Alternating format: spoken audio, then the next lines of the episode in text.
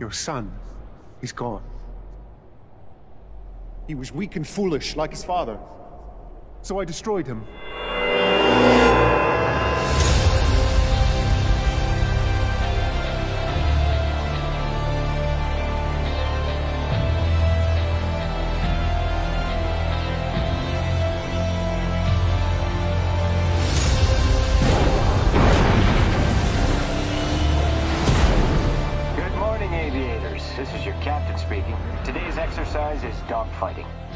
One? He's gotta be kidding. What the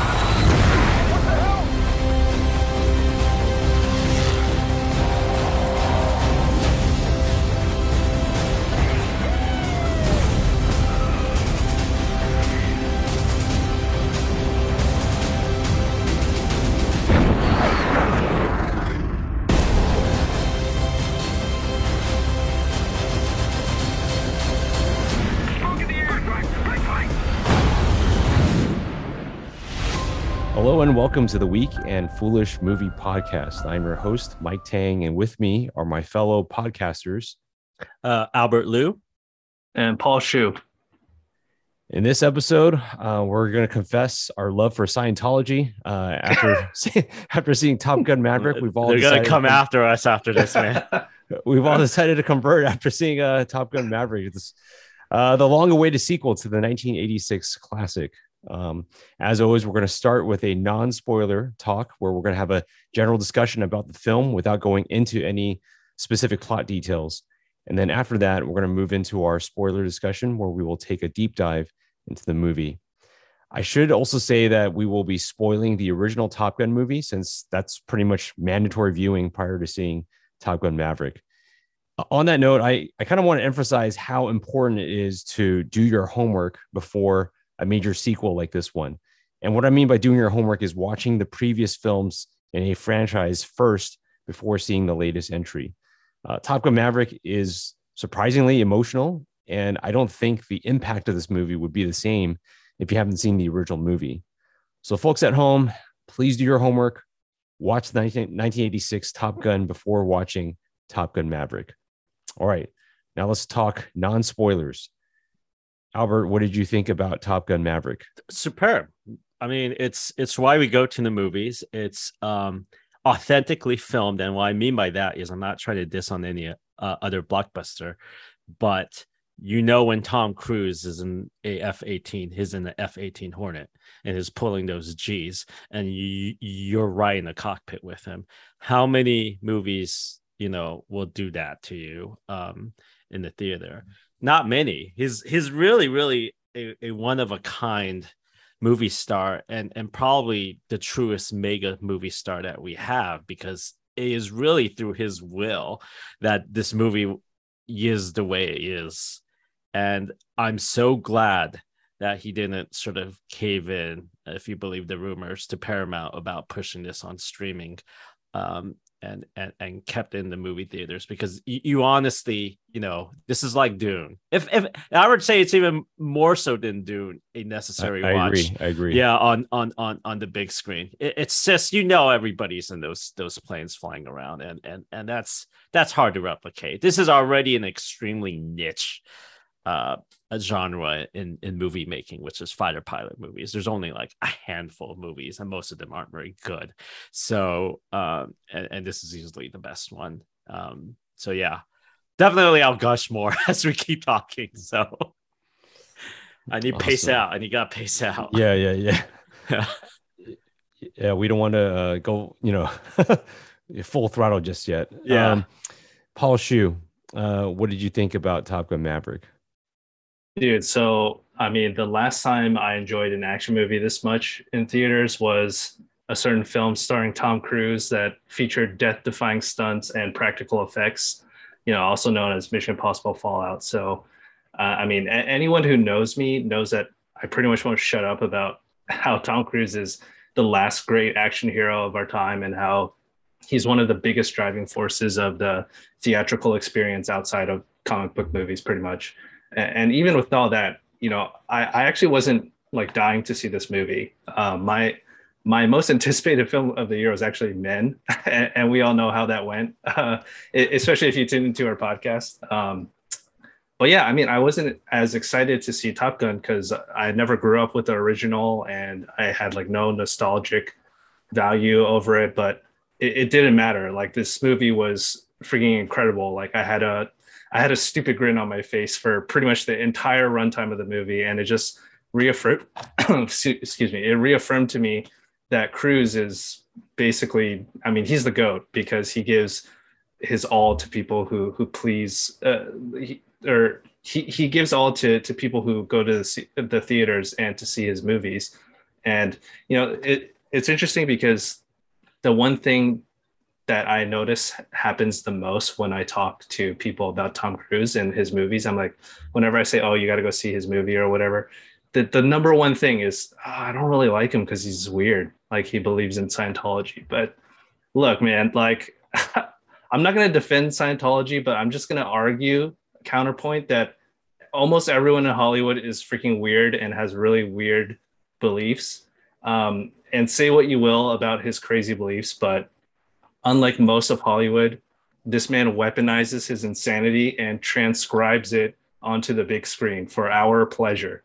And I think, you know, Top Gun Maverick is one of the very few films in existence to be better than its predecessor in virtually every way. And I think, you know, watching the original Top Gun this past weekend, I thought to myself, like, to be honest, I was like, man, this is like the worst Tom Cruise performance I've seen in any of his movies. And I think that had a lot to do with, it was one of his earliest films. So, you know, he's still a young kid. But I mean, the film in general, like, even though, you know, Mike, I totally agree with Mike saying you have to do your homework. You have to watch this film beforehand. Just know that, you know, a lot of these things in the original film, they don't age super well. Tom Cruise is kind of creepy in the film. There's a lot of sway dudes. If you like that, you know, good for you. But I mean, going from the original Top Gun to Top Gun Maverick, you see Tom Cruise's growth as not only as an actor, but as a producer. And you see how, you know, he's spoken at length about how he wasn't able to make this sequel until now. And I think having that knowledge and having that technology to make the film that he envisioned, and I mean, the end product was worth the 2-year wait. I think just watching this movie, I almost got glassy eyed because I just thought to myself, like, this movie exists. It's as good as it is. And I'm seeing it in a theater on the biggest screen possible. And it was just an amazing experience. Like, if you had to pick one movie to see in theaters for the rest of the year, I would say go see Top Gun Maverick. I have to add to that. And Paul, I agreed with everything you said regarding Tom Cruise and his growth as an actor and a producer. I grew up with the first Top Gun. I've watched it like a million times. I know I'm exaggerating, but I'm pretty darn sure at least I watch it once every year. And it made me fall in love with the F-14 Tomcat, which for the longest time I thought was the coolest fighter jet ever made because of the way its wings could sort of fold back. And I kind of loved how like two pilots could fit inside the cockpit. Even by 86, it had sort of been out for like 20 years or something like that. But yeah, I agree with Paul in the sense that Top Gun has not aged well, the very first one. It's very much an encapsulation of its time, right? The attitude, sort of this gung-ho, Reagan 80s, you know, military coolness that could have only existed back then, you know, like it's sort of like how movies like Rambo could have only existed in the 80s and that sort of stuff. That being said, it's still one of the coolest 80s movies you're ever gonna ever find, even to this day. I love the way it looks, and yes, Tom Cruise was young, but he carried that movie. I can't imagine another actor being that charming in that role at that age for that type of movie. And as much as the effects and the cinematography pale in comparison to this newest movie, as of, you know, it's been 30 years. You know, for like, I think maybe until the early 2000s, it was the standard for sort of aerial flight cinematography. So I think that's why its legend grew and grew, despite the fact that there were a lot of things about that didn't age well, but particularly the romance. It is a little, you know, I agree with Paul. It does get a little creepy the older you get and the more you watch it. But, you know, it's just the sign of the times. That movie is of its time. So, yeah, for sure. Yeah. So, yeah, but it was great to see it to see Top Gun back. And I guess we could get into that next. Mm-hmm. Well, Albert, like, you know, just being such a big fan of the original yourself, like, how do you feel like this one compares to the original? Do you think it's better than the original? Yes, it is better, but it's kind of like better by default. It's better because, you know, it's been 30 years. They can't make a movie the way they used to. And the technology, the miniaturization of cameras allows you to get all these different angles and you know, the CG is a little better. They kind of sort of can tell less of the difference between what's real and what's not. And also they had more time to sort of hash out a story, right? I think this movie would have been very, very different had Tony Scott, you know, not died and continued working on it 10 years ago as planned. But yeah, I think it is better, but it also makes the original better in a way too. I totally agree. It is very, very aware of the passage of time, and that's what I love about story, a Maverick story. So yeah, awesome. I think this is one of the best sequels ever made, and I know I agree with you, Albert. It kind of is by default, right? Because, you know, they only made one of these, and 36 years has passed. But I think it belongs up there with Empire Strikes Back, Terminator 2, Aliens, The Dark Knight. Wow.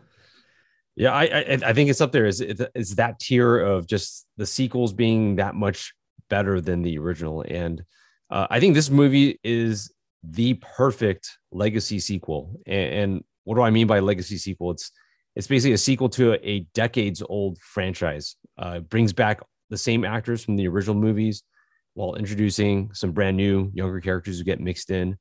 And there's a lot of nostalgia. Legacy sequels, they capitalize on that by referencing moments from the original, whether it's lines or music or similar shots or events. And legacy sequels, they kind of chart a new path forward. And Top Gun Maverick does all that stuff, and it does it perfectly. I feel like this was a perfect continuation of what we saw in 1986. I feel like the classic characters, Maverick, Goose, Iceman, they're all honored with solid writing, clear motivations. And, you know, there have been legacy sequels that feel like a betrayal of the original IP. And, you know, we got to bring up The Last Jedi. It's often cited as one.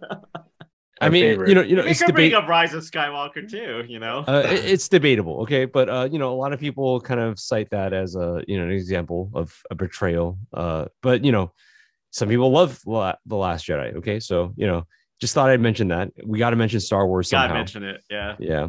I wonder how many Last Jedi fans like tune out this podcast because we constantly talk about it. Well, Job is one, so he's always going to be here to defend it. Well, although he's not here right now. But I love the new characters in this movie also. Like, obviously the old ones are great, but Hangman, Phoenix, Rooster, Bob. We'll talk more about those guys later. Those people later. But they're just as likable, I feel like, as the legacy ones, and I want to see more stories with these new ones. And you know, like Paul, I didn't really grow up watching the original. I've always seen, like, you know, bits and pieces here and there on TV. I think I saw it in its entirety from beginning to end back in 2019. Oh yeah. Yeah. So, you know, I know the characters, their names are classic. They're as classic as the soundtrack. But I feel like the original movie had a story that lacked urgency and tension. I feel like there's a lot of good elements in there, but I didn't feel like the suspense that I think I should have felt. And I think, you know, this is also a result of, you know, the era that it came out in, right? But the plane scenes, I know it was revolutionary at the time, but I think watching it now, it's kind of hard to make out what's happening, and kind of just tune everything out like it's white noise. And I feel like what sets Top Gun Maverick apart from other legacy sequels is that this one is, I feel like it's vastly superior to the original movie. I think even though the structure of the movie's very similar to the original, it does everything so much better. That the rivalries are amped up. There's much stronger tension and drama in the story. There's much higher stakes. I felt like the mission in the original movie wasn't very clear, but in this one, it's like crystal clear. You know exactly what they're doing, what they're preparing for. It's like a smidgen more clear, in my opinion, but I will talk about that later. Okay. I mean, I think I've seen the original twice in its entirety, and it's for me, like, it's not as interesting of a movie. So I just kind of, you know, things get a little bit muddled, I think. But I think most importantly, like you both mentioned, the plane sequences, the aerial combat, it's just multitudes better, obviously because of the technology that we have now. And I feel like the action is a lot easier to track in this one as a result. With all this said, I think, you know, we talked about this on the podcast, but I actually wish I hadn't seen the first two trailers for this movie. I think it was hard to avoid. It was supposed to be out 2 years ago. But I avoided them. Yeah. I mean, I watched the first. That's good. Yeah. I mean, it was supposed to come out in 2020 and then in 2021. So I saw those two trailers before I made this vow of not watching trailers for certain movies. You know, but, and I think it would have added a little bit more enjoyment seeing some of these aerial shots for the first time in the movie itself. This made me think of what I call the trifecta of movie preparation. Basically, three essential things you can do to maximize your experience of a movie in the theaters. And I think obvious things like finding the best screen and sound system, those things are a given. Okay. Mm-hmm. But I think no trailers is very important. If I hadn't seen trailers for Top Gun Maverick, I think I would have like been floored. So I kind of envy you, Paul, for your experience. Dude, I was floored, man. Yeah. I was super floored. Those wide shots of them inside the cockpit is like, I wish the first time I saw that was in theater. I've mentioned this earlier also, but doing your homework, obviously watching previous movies in the franchise. And I'm going to add one. So I'm going to talk about one that we haven't mentioned before, but opening night. Opening night. Okay. So no trailers, do your homework, and opening night. And I cannot emphasize how awesome it was seeing Top Gun Maverick opening night. I've never seen so many older people in a screening before, packed into an IMAX screening. Oh yeah, all the boomers came out, dude. Yeah, this movie brought out the over 35 crowd, which had all the dads. This last year. That makes sense considering the age of the movie. So, I mean, there are cheers and tears from people sitting all around me. People same age as me. People same age as our dads, and you know, I think it just added an extra layer of enjoyment. Obviously, we all love the movie. We didn't all watch it on opening night, but you know, I just felt like that was a lot of fun. There was an electricity in the air that isn't there, I don't think, in subsequent showings. And I think back to Spider-Man: No Way Home. Like I saw that opening night, and that was like amazing. And then I saw that Saturday opening weekend, but just even Saturday, 2 days later, it's just not the same. The air in the room was not the same as Thursday night. All right, so I just wanted to get on my soapbox and kind of advocate for these three essential things that you can do. Good point. I can't help it. I think the no trailer rule is going to be really hard for me. I'm like a moth to a flame. I'll get the hype. Give it to me. So. Well, you know, Albert, everything that you say about, you know, the difficulty of avoiding trailers, like I said those same things to Paul years ago. I heard it all before, man. Yeah. And once I tried it, and I was like, okay, now I'm like kind of addicted to that. It's like avoiding temptation. There's like it's like a game that you're playing, you know, with yourself. Yeah. And then you know that there's going to be amazing payoff, amazing reward for it. Yeah. All right. Any other non-spoiler thoughts before we dive in? No, let's go right into it. I want to talk about the opening scene. Yeah. All right. So, if you haven't seen Top Gun Maverick yet, please just go out to the theater. Emphasis on theater. Just the biggest screen possible. Just watch the movie. It's amazing. All right. With that said, we're going to jump into spoilers. No, you're still holding on. Let go. I want to say that I recently watched a movie about a young man whose parents passed away a long time ago, who's now being trained by his father's good friend and war buddy. And at the movie's climax, the young man goes on a suicide mission with his new friends to bomb a single small target of an enemy. Dang it! You took the words right out of my mouth. Go ahead. Yeah. It is a Star Wars plot, this whole movie. Yeah. But go ahead. I had the same idea when I was sitting there. I was like, oh, sounds familiar. Yeah. And they do a literal trench run. It's literally a trench run. It's crazy. Yeah, right. I don't know. No, this maybe Patty Jenkins heard about this movie. They took my idea. I can't do it. So that's why they deleted her Rogue Squadron. Rogue Squadron, yeah, but whatever. All right, so what we like to do on this podcast is we like to talk about each major section of the movie. And that's how we kind of discuss it. So the first section is Act One, right? It starts with Maverick testing the Dark Star scramjet, and then he's threatened by a Rear Admiral Kane, played by Ed Harris, to ground him permanently. But then he's sent to Top Gun to train an elite group of young pilots. He rekindles his relationship with Penny Benjamin, who was mentioned in the first movie. All right, so this is like Act One-ish of the movie. All right, first hot take straight out the gate. I wish that they replaced Ed Harris and John Hamm's roles. I wish they switched them.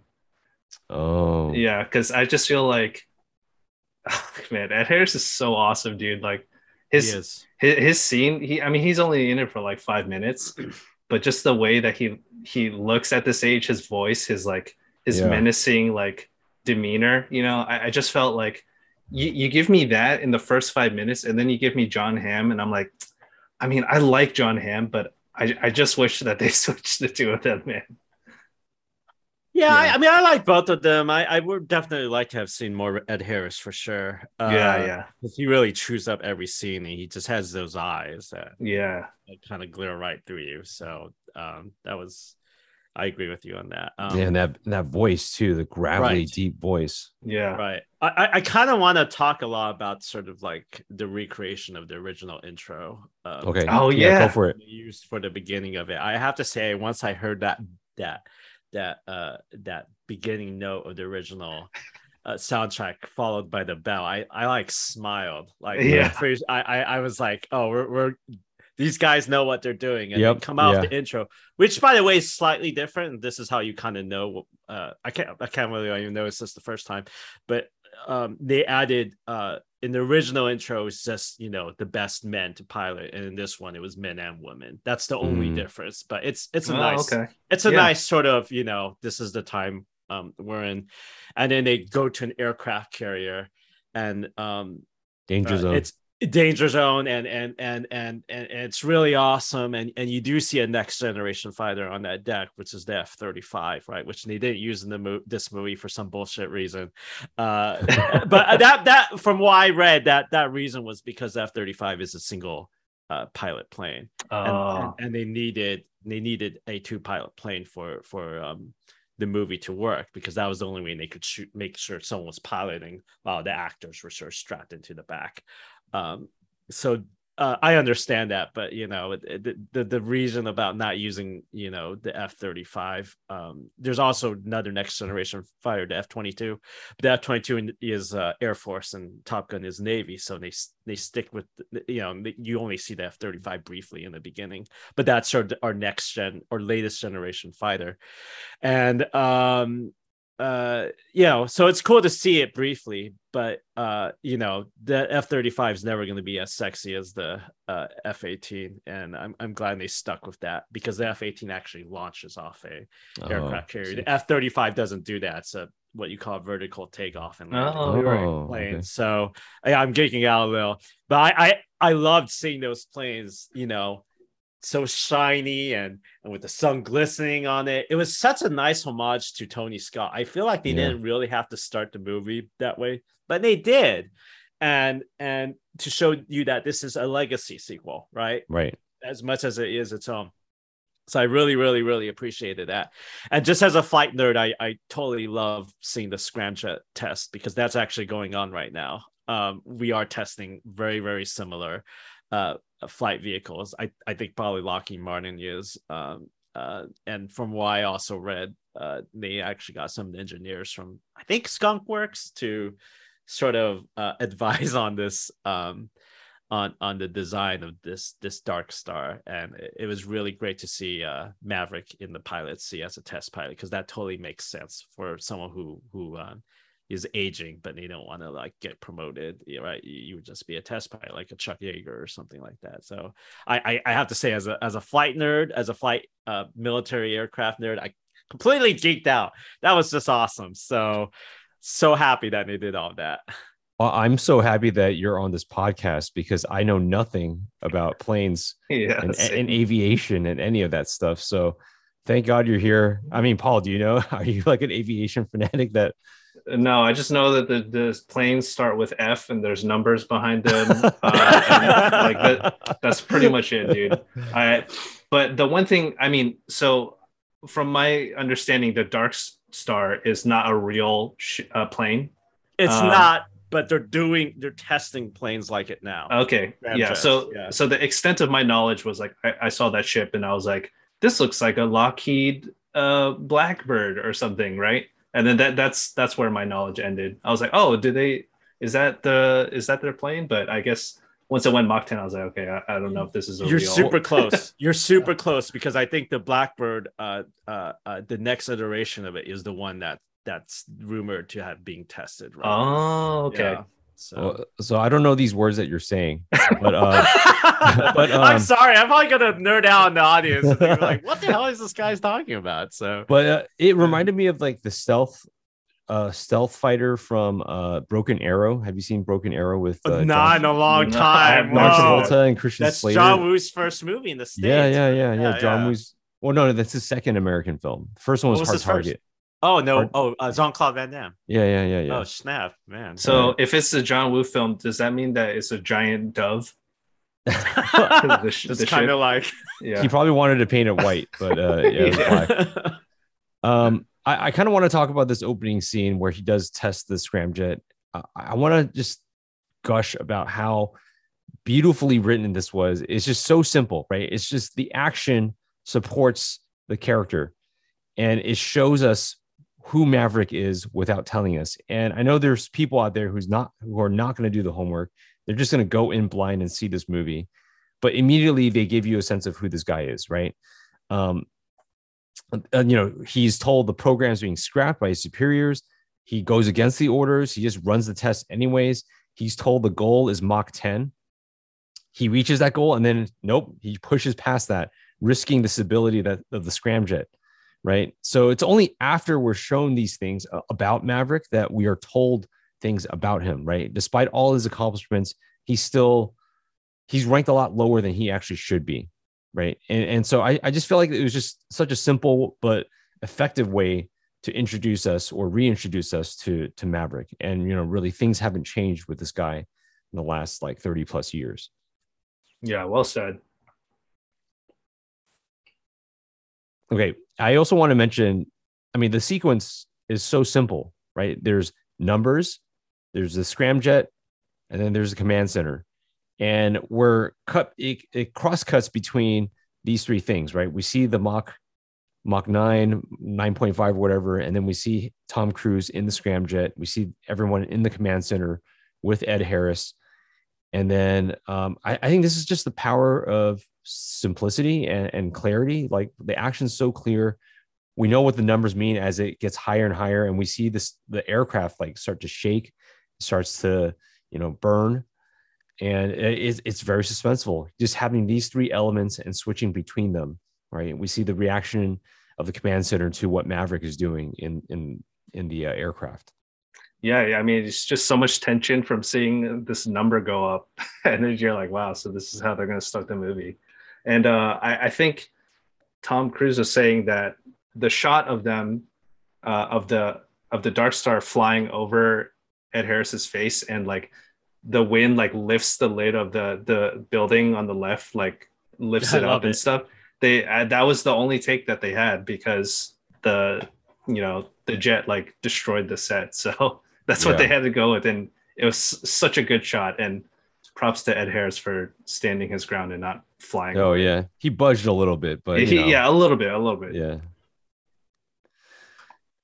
I think there's also like a meta-ness of the story, right? The whole conversation between Ed Harris and Tom Cruise, or Admiral Kane, right, and Maverick, right? He tells Maverick that he's the last of his kind, right? And kind of like Tom Cruise, he's the last of his kind. He's the last movie star who could really draw in an audience purely based on his star power. He's one of the last, right? And I think he's also represents older Hollywood that believes in movie theaters. And the pandemic was like a crisis for theaters, right? Everyone's talking about how, theaters are being phased out for streaming. In this movie, pilots are being phased out for drones. Uh-huh. And then Tom Cruise just makes that declarative statement, maybe so, sir, but not today. Right. I just wanted to freaking worship at his feet, I have this theory about Tom Cruise because we talk about him being a movie star. I'll make this real brief, but he didn't really start off his career like that. He started off doing a bunch of small movies, and admirably, he has done a lot of risky projects. And it wasn't really until the later half of his whole life that he really sort of started stepping into the action star role, right? With the first Mission Impossible was probably when that all kicked out. But I have this theory that in any movie that Christopher McQuarrie writes is sort of like Tom Cruise trying to be the most ideal version of himself. So we'll talk about that later as well. Well, yeah, there's he did Mission Impossible, but then I think after that it was Jerry Maguire the year after. Mm-hmm. Yeah, he started Eyes Wide Shut, yeah. And then he was in Magnolia. Magnolia, he was really serious about acting for that phase, right? And then after that, he's just kind of like, "No, I'm gonna be an action star." Yeah, and you kind of see the evolution of the characters that he plays, right? In Mission Impossible 3, he's like a family guy, like he wants to get married and settle down, and then even before that, Mission Impossible 2, he's got the long hair. He's like this rock star. And then He's got the dubs. Yeah. Right. And I think now he's finally acknowledging he's getting old, right? I think this is the first movie where they're like, I remember even The Mummy a couple of years ago, Russell Crowe's character in The Mummy. Have you guys seen that movie? No, I haven't. Yep. Oh, it's weird, man. That's what I heard. Russell Crowe keeps telling Tom Cruise, and you, a young man, will never, So he's called a young man throughout The Mummy, and it's like he doesn't want to acknowledge and accept the fact that he's becoming old. Right. And I think he's the first one that we're okay. That's finally being acknowledged, even though he looks great and he has the same body as all the young people in this movie. Yeah, yeah. They made that painful. They made that very obvious, right? So, I wonder how much it hurts Tom Cruise to know that he's going to be 60 in a month, but also how much joy it brings him to know that he's outlived everyone from his era. We haven't talked about it yet, but Kelly McGillis and Meg Ryan are not. They were in the original Top Gun, and they weren't asked to come back for Top Gun Maverick. And I think it was after the last podcast I did where Mike showed me a side-by-side photo of Kelly McGillis and Tom Cruise back then and now. And it's like whose virgin blood are you drinking, Tom Cruise? Seriously, it's so crazy how well he's aged compared to his previous castmates. But dude, it's a shame in a sense that we're getting the best version of Tom Cruise now that he's almost 60, but it's just man, you can't take it for granted, dude. He's he's so good at what he does now. That's for sure. What did you guys think about the new characters? We got Hangman, Phoenix, Rooster, amongst others. I love them all. Miles Teller never hears that. He's a guy I always want to hate, but I can't because he's a good actor. I don't know why I feel like that about him. I just always picture him as sort of being someone I would sort of cast as a jerk. But he's always been good in any movie I've seen him in, and the way he channeled his fictional father Goose was perfect. You could this is really ultimately a movie about father and sons and what legacy is, and And I really kind of like how he sort of balanced that whole thing about Rooster trying to, you know, follow but not follow his father's footsteps, and Maverick trying to be a surrogate father for him because of the guilt he felt like he had, a you know, because of his role in Goose's death. And I thought he did it really well. I thought the rest of the cast was very, very charismatic. I actually looked up almost each of them. I'm like, where are these people? You know, like maybe except for the guy who plays Hangman. I haven't really heard much about anybody else, and they all seem very charismatic, right? Because like the movie notes, these are all type A folks, you know, because to be the best of the best, you know, you're going to be in a room full of type A folks. And this is, you know, the movie's very good at sort of playing that type of dynamic between each of the characters. Yeah, I thought, I totally agree. I thought, you know, Miles Teller was a really, really good casting choice. Just even like, yeah, he just looks a lot like his fictional father, you know, and it's crazy because when I saw him, I was like, oh, I actually forgot he was in this movie. And then I remembered, like, man, I haven't seen him in anything in a long time. And then I checked his filmography, and he hasn't been in a movie since 2017. So I don't know what happened. Whiplash? He's in The Offer right now. Oh, yeah. Well, Whiplash was 2014. Oh, wow. Yeah. So he had a little bit of a hiatus, but I think he's pretty much like, he's excellent in everything that I've seen him in. And I love Glenn Powell too. I thought he was someone that I've seen more of, but I've pretty much only seen him in Everybody Wants Some, which is a Linklater film that I really loved. But he embodies the same kind of douchey energy that was really lovable in that film. And he has it in this film as well.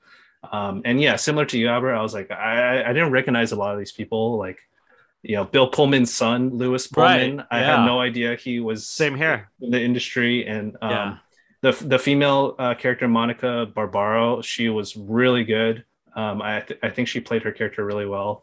And of course, you know, the OG like supporting cast, Ed Harris, you know, Jennifer Connelly. Speaking of people who aged really well, I mean, dude. Oh yeah, aged so well. And even though I was, you know, kind of disrespecting John Hamm earlier, I mean, he's great in his role as well. I think he played the character that the movie needed him to play.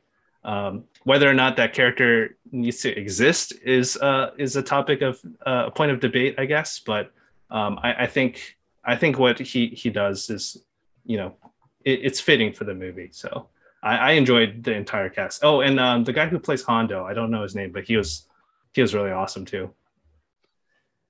Yeah, I just want to mention that Hangman, Glenn Powell, man, he looks exactly like his character's attitude. Right? He just looks like a. It's funny because I thought about this. The only movie I had to actually see him in was he played a pretty good John Glenn in Hidden Figures, and so he's like the good pilot in that movie. Oh. You know, in this one he was sort of like the asshole. Either way, you look at him and you think, oh, he's a pilot. You know, so yeah. Well, I forgot to mention his most notable role is the guy who gets his head caved in by Bane in Dark Knight Rises. When Bane goes to the stock market exchange or whatever, and he like smashes his head in. That's Glenn Powell, dude. Oh wow, I gotta look at that again. Yeah, but I agree with you. The entire cast is extremely likable. You know, I have to confess, I didn't make the connection that Jennifer Connelly's character was actually mentioned in the first movie. I had actually shown my wife Alice Top Gun. She had never seen it from beginning to end the day before we went to see it, and she instantly made that connection. It wasn't until we actually when we were talking about the movie for hours, by the way, that she told me. I was like, oh geez, I didn't even catch that, but that's good. It made the movie. Yeah, when they call her Penny, I'm like, oh, I'm pretty sure they mentioned that name in the first movie, but I wasn't sure if we saw Penny in the first movie, but you don't see her. She's only mentioned by name in the first movie. Right, yeah. So it was very clever. All right, let's move on to Act 2.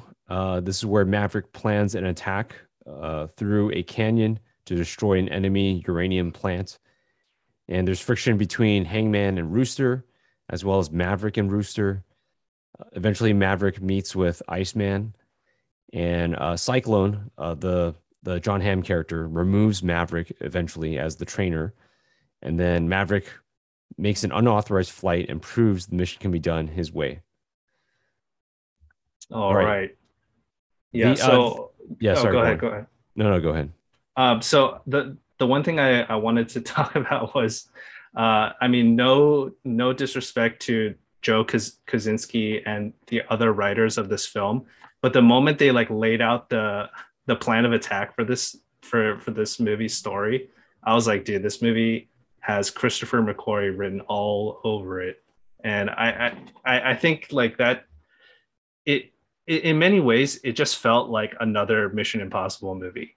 I think the stakes that are set up and the method with in which to accomplish, the mission, it was just like, dude, it's like I'm watching Mission Impossible 6.5 at this point, because the one thing I remember about McHugh talking about the production of Mission Impossible Fallout was that they didn't have a script ready to go prior to starting the film. But what they did instead was they scouted locations, and they're like, you know what, this place would be really cool for this set piece. Let's build the script and the story and the scene around this set piece, which is, incredibly unorthodox. And I think a lot of people wouldn't go that kind of route. Christopher Nolan would probably lose his mind if he tried to do that.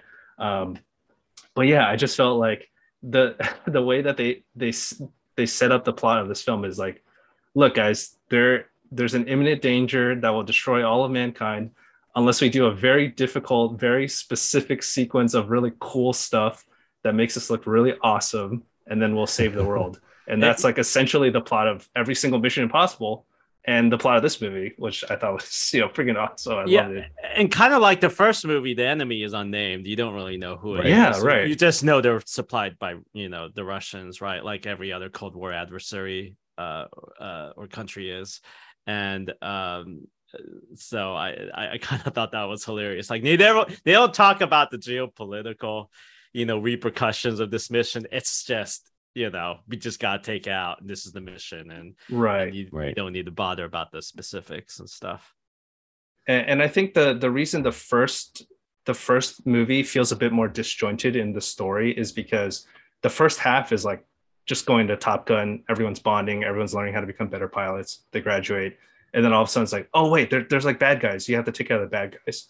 But then in Top Gun Maverick, that's the first thing. One of the first things that they introduce is there is a threat, and we have to train these pilots to address the threat and to be able to solve it. And then so from there on out, the stakes, what has to be done, and then you're able to kind of just enjoy how the movie unfolds and how it kind of resolves that problem. Yeah, it's really great, kind of seeing Maverick trying to figure out how to build his team, right? Yeah, and because he recognizes how hard it will be with these, as we said earlier, the type A personalities, and also he's sort of conflicted about sending Goose's son off into this mission as well, since we find out in this act he was the one who held back Rooster's career by 4 years because he denied him early entry into the Naval Fly Academy. Yeah. So I really loved sort of the dramatics of that his sort of the chickens are kind of coming home to roost for him in a bit, the sort of sins of the past or the mistakes of the past have stayed with him for 30 years. And it's nice to see them build off of that. Yeah.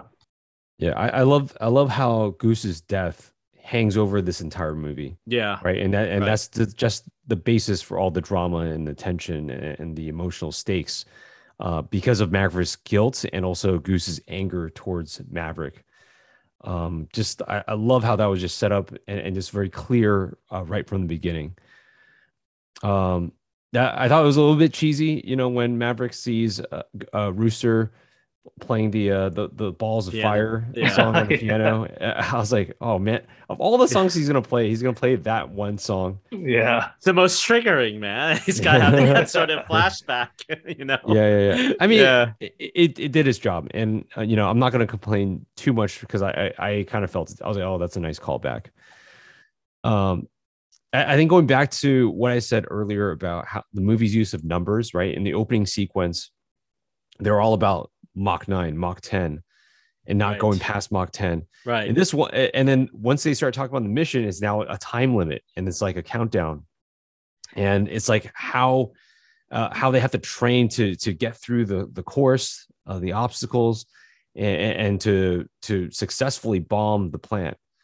And I just, again, I think that's an effective form of suspense and really effective writing. Going back to what you said, we also know how what it does to, because of the scramjet scene, what does the human body to get close to Mach 10. And over here, when they have to make that incline out of the valley after successfully bombing, they're going way past 9. So we know the danger of them blocking out. Plus, you have SAM sites. Top just to icing on the cake to make this sort of a mission no one can come back from. It makes it super just raises the stakes, should talk about Iceman, by the way. Albert, I mean, you're the longtime fan. How did you feel when these two characters finally meet? I teared up, man. I mean, I was trying to figure out how they were gonna involve Val Kilmer, seeing that his, because of his throat cancer, he lost his voice. And the way they did it was excellent. It was tasteful. It honored the character. It was so good to see Maverick and Iceman as such good friends, right? That Iceman has continually sort of kept him in the Navy, and because he recognizes something very special in Maverick that just can't be duplicated, and that sort of, I think with just 3 or 4 simple lines on the computer, you learn so much about what trust is and mentorship, and it absolutely moved me. I seriously was brought to tears at that scene. And Val Kilmer, I know he has this reputation of being a difficult actor to work with throughout his career, but he's always been a great actor. He really has. Doc Holliday in Tombstone, all these other roles, and this one, he totally provided emotional gravity for that scene, and with his subtle mannerisms. I totally dug that whole thing. Yeah, and Iceman is actually my favorite character from the original film, and I think it's because it's just interesting seeing as how he's kind of painted as, like, not necessarily the bad guy, but clearly the rival of the film, and there's nothing very, like, dishonest about him. He's just a really, like, conventional, like, sticks to the book kind of guy, very careful, and that complements Maverick so well because their styles and their approaches are so different.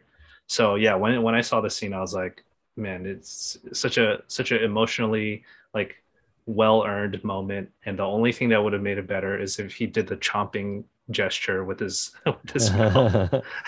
But yeah, I feel like when they hugged it out at the end, I was just like, man, that's like 30 years in the making right there, dude.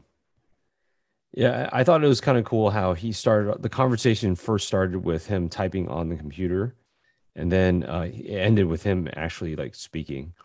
Yeah, I thought that was very moving. Yeah, and that made that whole scene even more powerful because it's implied that it's painful for him to speak at this point. Right. Yeah.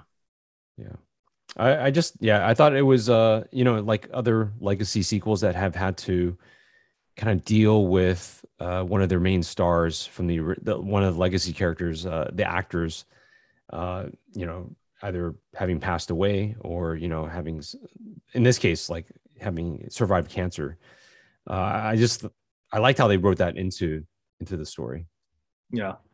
Yeah. I mean, I talked about earlier, had this movie been going on as planned, 2011, 2012, when Tony Scott was still involved and Val Kilmer hadn't gone through what he had gone through, we would have seen a very different Iceman Maverick relationship, I think. Yeah.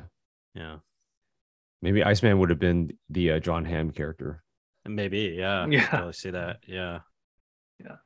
Right. So going off of that, did you guys feel like the whole, butting heads between Maverick and John Hamm's character was kind of like a necessary aspect to the story? I think he needed someone who was, for Maverick to be a Maverick, He needs something, someone to butt his head against, someone in a position of authority, right? So I think we were gonna see that type of character, and it was kind of interesting. I wish they kind of played more on that. It's implied that he, John Hamm's character Cyclone, was the top gun in his class 2 years after their graduation. That's right. So I kind of wonder if they had decided to work that more into the story somehow, that would have been more interesting. Yeah, I think you always have to have this trope, right, in a movie where you have the main character who is a maverick, right, like Maverick, and you have to have someone the opposite, right, who follows the rules. It's a very different movie, but I was thinking about Die Hard, and the cops are on one side, you know, cops and FBI agents, they got to do things a certain way by the books, but then John McClane in Die Hard is always like, you know, making things up as he's going, and then he's not following protocols. Sure, I see. Yeah. Okay. And that's how you generate some tension, right, between the characters. I love how Cyclone removes Maverick as the trainer, and I love how he and the reasoning makes sense. It's sound, right? All this whole time he's just been showing these young pilots how impossible this mission is, and so he's like, "You're basically showing it can't be done, so you're gonna get I'm gonna remove you," and then. That sets up such an amazing moment where he's giving this completely bogus like briefing of the new mission, and it's like, dude, this is going to result in everyone dying, basically. Yeah. And then freaking Maverick makes an unauthorized flight and then proves the mission can be done his way in his time. Oh, so awesome! It's so satisfying. So cool. Yeah. Just I love how and Paul, I really think. That was Christopher McQuarrie's hands, you know, kind of setting all the pieces up to pay off. There's all these little small payoffs in the movie. Yeah, I agree. Yeah, I mean, I definitely don't think that John Hamm's role is like it needed to be cut out or anything. It's just a part of me did kind of wonder, like, what if instead of having the conflict between Cyclone and Maverick, if we replace that with like more like team building and more like exploring the inner turmoil of Rooster and how his relationship with Maverick was fractured, and spent kind of more time on the supporting cast, because, you know, as we said earlier, like they were all just so charismatic and likable, and using it more as like a, you know, them overcoming the challenges that they faced. Like I can kind of see another version of Top Gun Maverick where that was kind of focused more, and also with like, you know, Jennifer Connelly's role. I mean, I think she was, you know, such a perfect love interest for Tom Cruise and for Maverick. But she was also like, you know, not really written into the movie, like very, like she didn't have a lot of time basically. And I think instead of having John Hamm's character, we could have maybe explored, you know, those two areas a little bit more.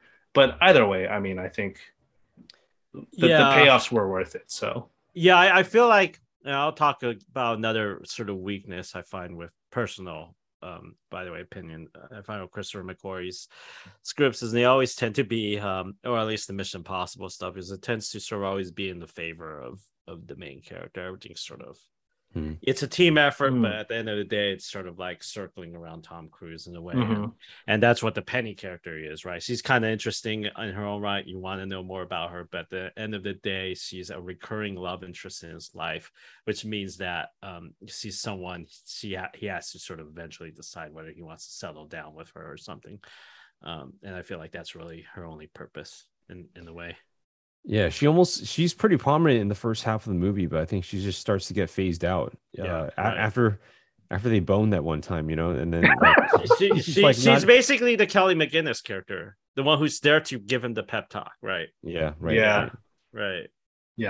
Yeah, which is a shame because I feel like they could have done so much more with her. I mean, Jennifer Connelly is such a capable actress. She's, you know, and the character that they had for her, like kind of, you know, kind of challenging Maverick whenever she feels like he needs to be taking a peg down. Like I feel like that was such a good compliment of a character to Maverick. But I mean, unfortunately we don't get to see as much of her, but I mean, I don't know. I would have been okay if the movie was like 20 minutes longer. Yeah, for sure. Well, you know, there's Paramount Plus, so just gotta wait a month. Yeah, they could do a Top Gun show. Yeah. Well, we know that Tom Cruise would have nothing to do with that because he hates streaming. Oh yeah, true. Right.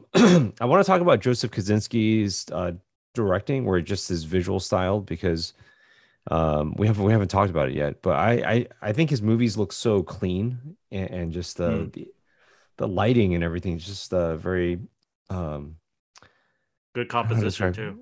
Yeah. Excellent composition. Yeah, it's just really nice to look at. There are a lot of scenes where he uses bokeh, the lights in the background and just really big bokeh. I just thought that was interesting. Like, it's just a very pretty looking movie. I mean, if you've seen Tron Legacy and Oblivion, he's just a visual artist. And when he was announced as the director of this movie, I'm like, this 100% is going to be a really great looking movie. Yeah. Yeah. And that was, counterpoint, that was like me being initially kind of hesitant, because I was like, oh, it's the Tron Legacy and Oblivion guy, which, I totally agree with you. His movies look amazing. And I watched Oblivion last year and I was like, oh, I can see, like, it looks good, but I can see why people don't really remember this movie very well. But right. I mean, I think it's, credit to him, credit to the writers, credit to Tom Cruise. They all worked together to put this amazing film together. And I think, I think his aesthetic and his directing style definitely benefited the movie, like, immensely. Yeah, I think his combination of him, Tom Cruise, and Christopher McQuarrie, I think those really worked well. Those elements worked really well together. Yeah, I think good films are really just the right chemistry, right? Right, and if you look at like great directors, it's not like they don't have the right. It's not like it's just all them. They just found a team they could stick with, honestly. Right. Yeah. All right, boys. Let's move on to the third act, which is, I mean, in my opinion, this is the best part of the movie. Oh, like, yeah. They 100%. Really, they saved everything for the last 30, 40 minutes of the movie, and it's spectacular. This is the mission, right? Maverick is actually chosen as the team leader. They go in, they successfully destroy the plant, but Maverick is shot down as he tries to save Rooster. Rooster goes against orders, returns back to save Maverick. Together, they steal an old F-14. Right? Am I right about that, Albert? Yeah, you're right. Yeah. Okay. Is it F-14? I know there's letter F and then a number F. Yeah. And they steal an old F-14 and then they escape enemy territory with some dogfights in the middle. And the movie ends with Maverick reuniting with Penny Benjamin. All right. Again, the writing, setting up the stakes, the fact that Rooster is on this mission as Maverick's wingman, because, and that's the tension, right? He wants Rooster to trust him. He wants Rooster to know that he does care for him. So he doesn't want to, like, isolate him. But at the same time, he's the surrogate father figure. He doesn't want his good friend Goose's son to also die. Just love that tension that's being set up here in the final sequence, and that it just adds so much more stake to the trench run and then the mission to bomb the plant. Yeah, it's the trench run. Star Wars right there, but yeah, I think it shows a maturity of the character to trust someone. Right, which isn't easy, right? You have to give trust to receive it, right? And even if you may not receive it back. And that whole scene is just, just sort of a nail-biting experience. And, yes. And it moves so quickly because they've prepped you for like an hour and 45 minutes or hour 40 minutes about what this actually is. And now you see it play out. Right. Oh, and when you see the missiles, at the top of the mountain, the Tomahawk missiles. That's right. I'm like, oh, this is really happening now, and they can really die and get shot down in this unknown country. By the way, we have no idea what country it is. But we know it needs to have very, very rugged terrain, and apparently bridges no one uses. But the way they just kind of orchestrate the whole thing is sort of magnificent. I said there was maybe one gripe I had about Christopher McQuarrie. which is, you know, when Maverick gets shot down, protecting Goose, that's such a high dramatic mark. That is the best, my favorite shot of the whole film. Right. Like he flies above him and fires off the flares. Oh yeah. My God. Yeah. But imagine if he had died at that scene. You know, what kind of ending that would have been. But you know, because it's Christopher McQuarrie, he can't kill off, you know, the main character in this type of action movie. That's just not, you know, how it goes. You know, like in the Mission Impossible movies, I feel like they have a bit of a formula where there's, you know, a high stakes mission, there's a bit of character development, but at the end of the day, Tom Cruise is the hero who goes home, regardless, right? Until the next mission. I kind of felt like it kind of did that. I think it only bothered me a little less because that whole scene where he's, you know, with Rooster and bonding with him, and they start developing a Maverick and Goose relationship was so worth it. And seeing him get into the F-14 was such a, you know, it's a cheap, nostalgic a tactic, but it works. I was totally buying it. So yeah, it was great to see, and to have the have this aging fighter, you know, come up against, I think it was like a Su-57, or I might be getting the number wrong on that one. And an next-gen fighter was like, oh, I wonder how they're gonna get themselves out of that scrape. So that was, you know, it's just great, you know. But that's kind of also fun. It's also a little weird because that's all we're like, I'd say the movie's funniest moments are sort of grouped together is in that post-crash sequence. Sorry, yeah. I want to rewind a little bit. You know, when they're on the carrier and they're about to leave for the mission, right? And then Rooster is about to tell Maverick something, but the Maverick's like, "Just wait till we get back." Yeah. And, oh yeah, the plot armor kicks in, baby. Yeah. So okay, did you? What were your expectations going in? You know, did you think that one of them was going to die? Definitely not. I was like, they're both surviving. They're both going to do some crazy thing that gets them out, because at this point, like I said, dude, this third act is Mission Impossible, dude. It's Mission Impossible 6.5. I thought if someone had to die, it'd be Maverick, because for him, the success of the mission isn't if they bomb it, this uranium facility, and somehow that's placed in the middle of this mountain, or I don't know why, but it's that everybody comes home, right? That's his mission, really, that everybody survives. So I think if any of the other pirates had died, it would have not made sense. Yeah. Yeah. The scene where his plane blows up, I was like, no, it just apply the simple rule of no body, no death. Yeah. So you don't see his body. That means he's alive, dude. Right. Yeah. But I really like the build up to this whole last event, because one thing we didn't address was that, you know, in the previous film, when they would do the training exercises, I think the character, his call sign was Viper, right? He would be the one trying to shoot down the pilots, and then get tone, as they would say, get the lock on tone. And then, you know, seeing that role reversed in Top Gun Maverick, where Maverick just absolutely destroys all those cocky little kids, you know, and just seeing them run through the exercises of, like, you know, it feels like you as the viewer are in on this whole training thing, and leading up to this third act, it's like, all right, we've all been training for this one moment, and then just seeing it pay off, it's so satisfying. Yeah, and to see it come off the sequence where everything goes wrong in one of their training missions, and everything echoes very much of the first Top Gun, where Goose dies, right? The ejections and one of the engines failing, you know, it made the payoff so much better. Yeah. You know what's hilarious? What I thought was kind of hilarious was, like, after they successfully bomb the plant, right? They pull out of the canyon, right? Mach 9, whatever. But then there's all these missiles being shot at them, and that's right. The SAM sites. I'm like, where was the training for this part? No, he had mentioned it. They had mentioned that there were SAMs, but they did.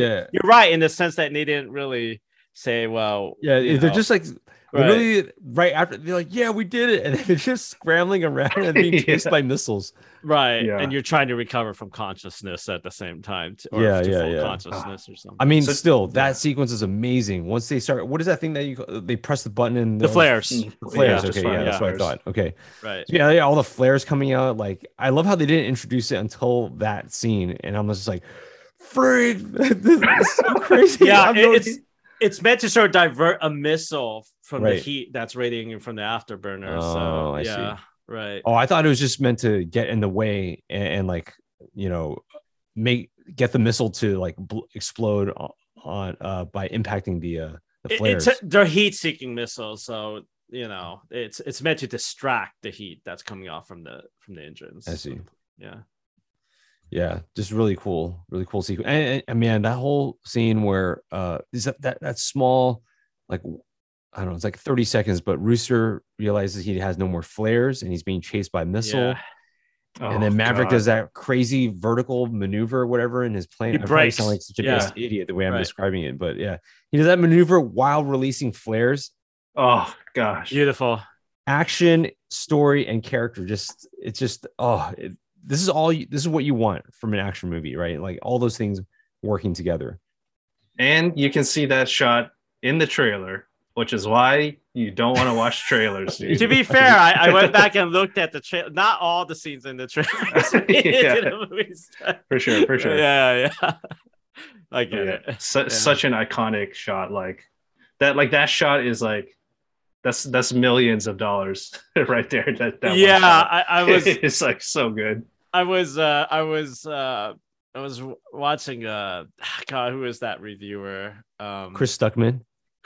I was watching his review, and he had made a funny comment about how like one of these shots is more than his indie movie that he's making. It's true. Yeah. You gotta like, you know, it costs a lot of money to use, you know, F-18 Hornets and, you know, or film on the carrier and all that sort of stuff. So, yeah, totally. That's amazing. Yeah.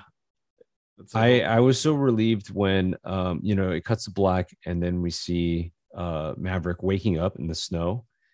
I was like, oh yes, there's more movie. there's still more movie after this. Yeah.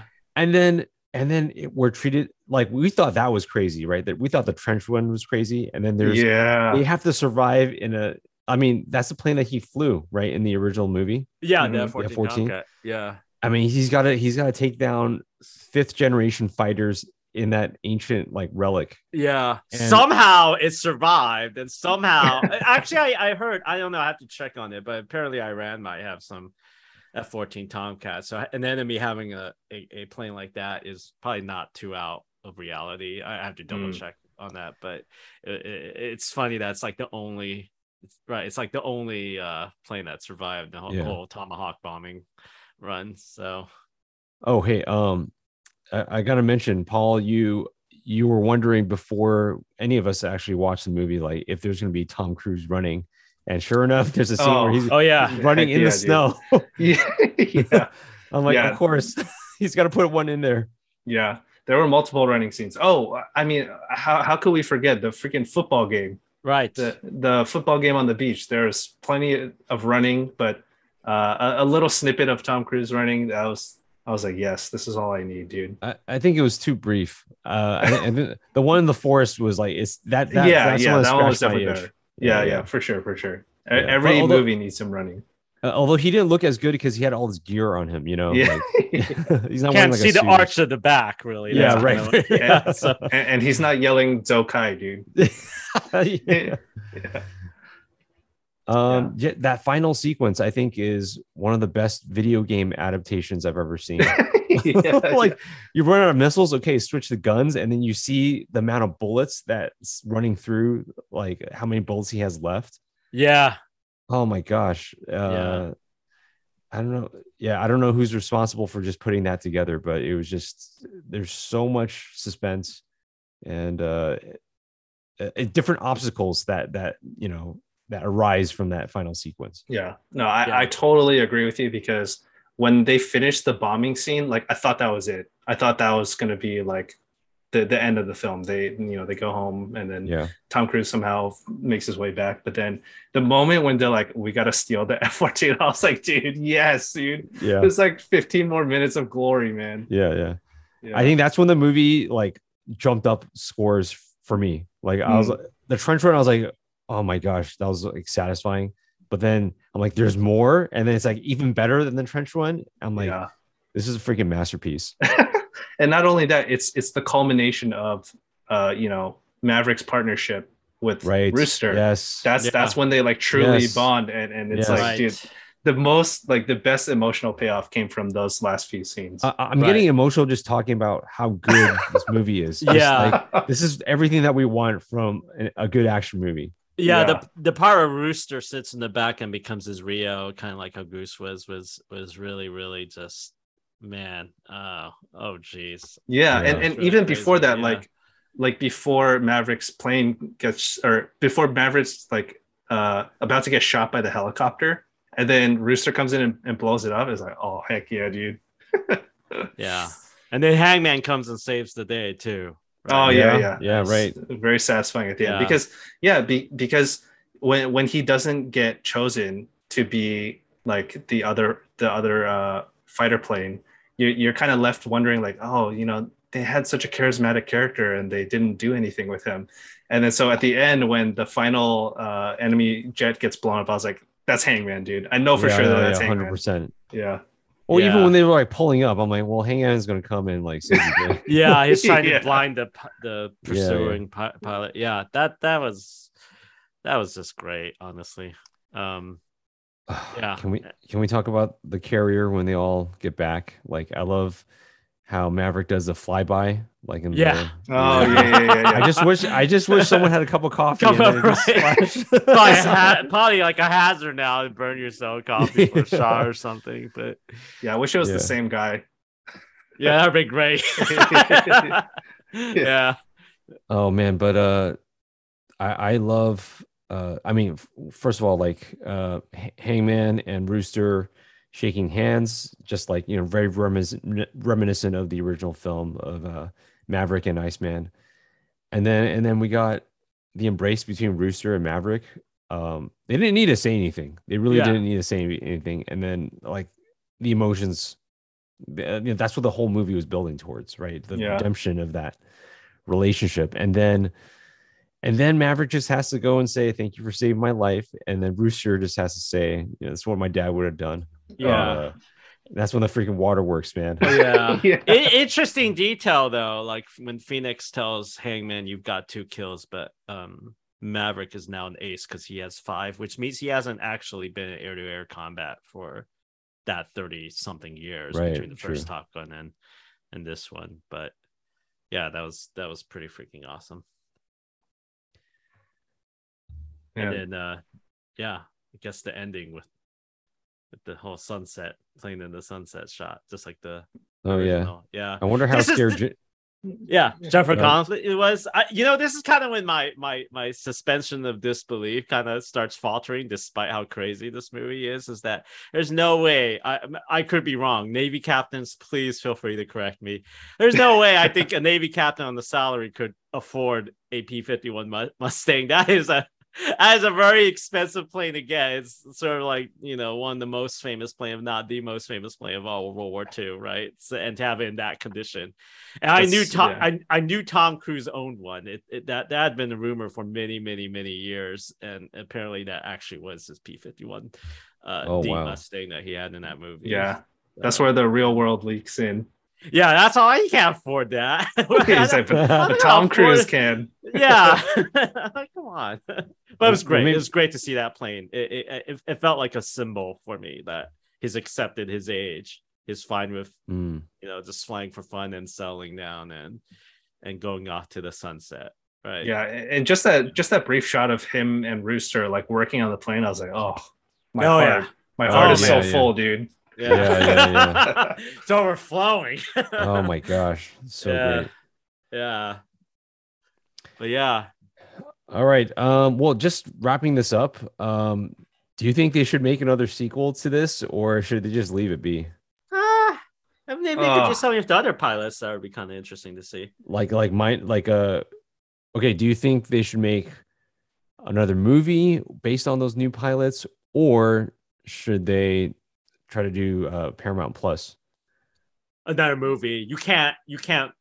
Top Gun Maverick set the standard too high for how you're supposed to shoot these things. Yeah, there's no way with a budget for streaming that they could do something equivalent or even slightly less good as Top Gun Maverick. So it has to be a movie, but honestly, I'm so conflicted about that question because, for one, it is a viable option because Tom Cruise is getting older and these stunts are, in a sense, less taxing on his body. I mean, it's not like Mission Impossible where he's like jumping from building to building and like destroying his ankles and stuff. He's in a plane, which is also ironically like incredibly dangerous. Yeah. But I feel like he could pull it off. But at the same time, like this movie has such a perfect ending. So it's hard to say, man.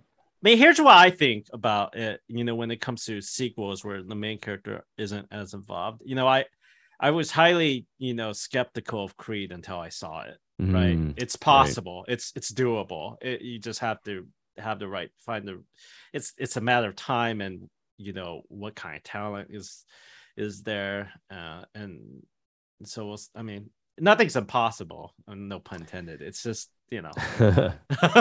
Yeah, I'm really curious actually about Creed 3 because I think Sylvester Stallone's not involved anymore. Right? Yeah. Right. Yeah.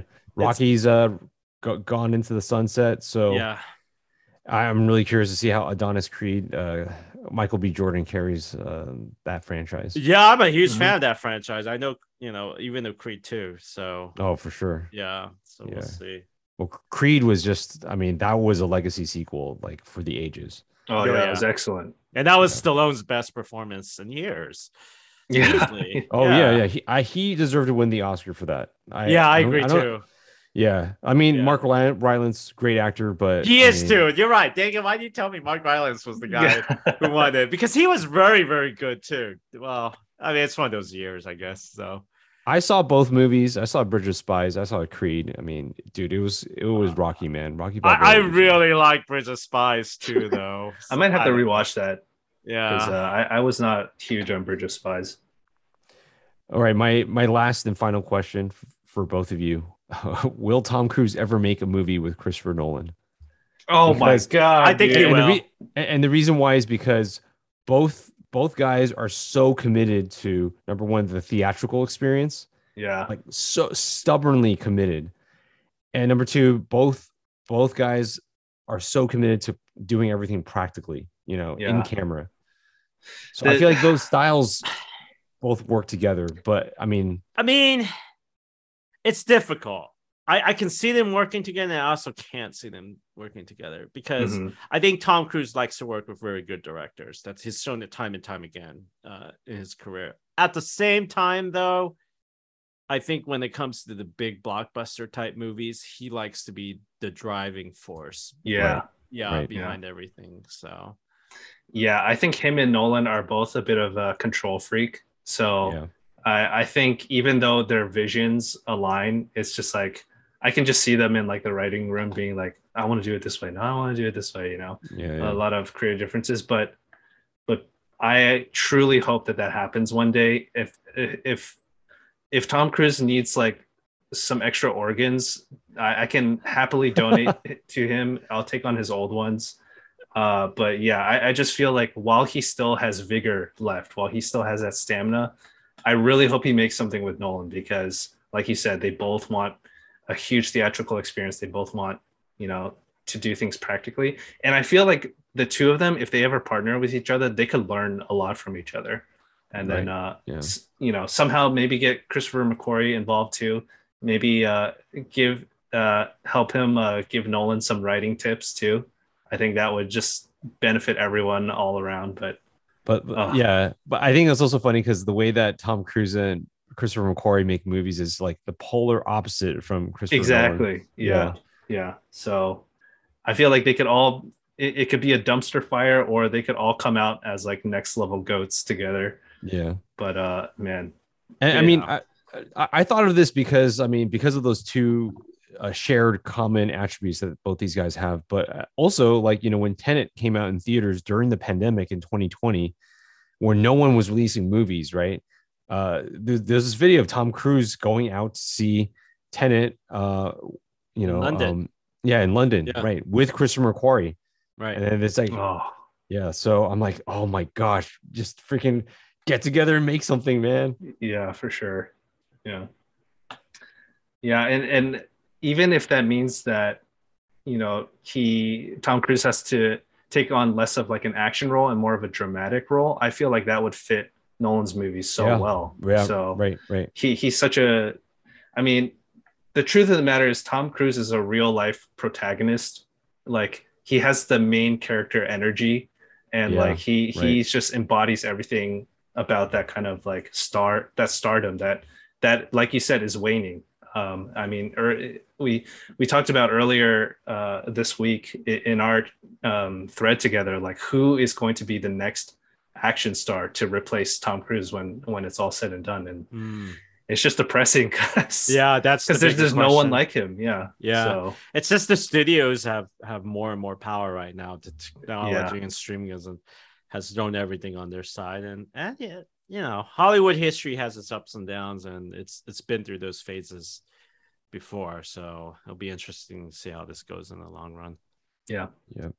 In the meantime, just can't wait to see what more Tom Cruise and Christopher McQuarrie come up with. Thank you so much for tuning in to the Week and Foolish Movie Podcast. We'll see you next time. We're not done yet. No. The Supreme Leader is wise. I'm sure you are. Blow that piece of junk out of the sky!